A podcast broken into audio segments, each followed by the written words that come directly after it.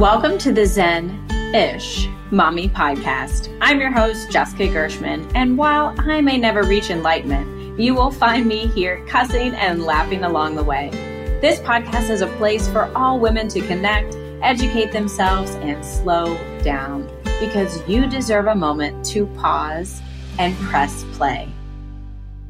Welcome back to another episode of the Zen ish Mommy Podcast. This week we're tackling mornings and mindfulness. Today I want to share five tips on how you can stick with your morning meditation. Have you tried the five minute morning meditation from last week? If so, reach out to me on Instagram. I'd love to know how you felt before and after, if it was something that was easy to stick with.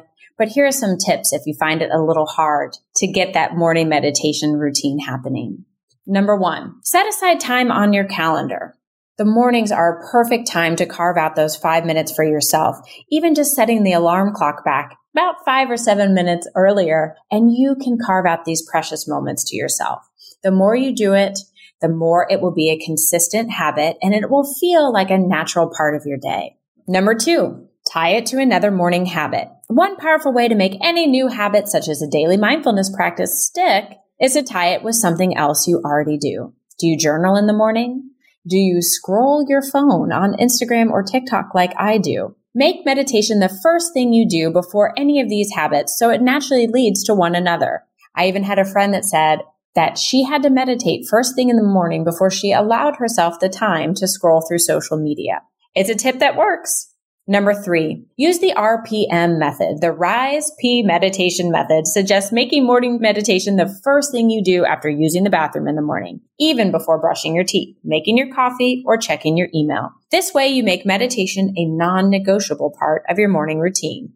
Four, reconnect with your intention for meditating. It's easier to stay motivated to stick to a positive habit when you're clear on why you want to do it. Do you understand the benefits of meditation and mindfulness?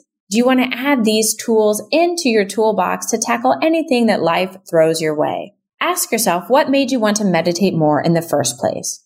Write this down and read it every time you feel like you don't want to meditate in the morning.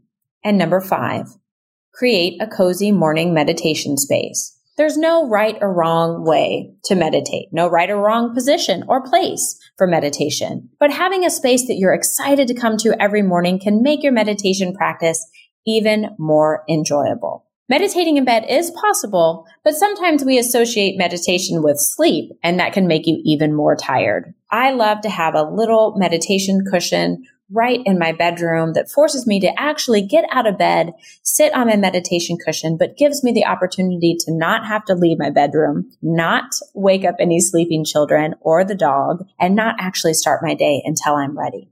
Take these tips and incorporate them into your day so that you can begin your own morning meditation practice.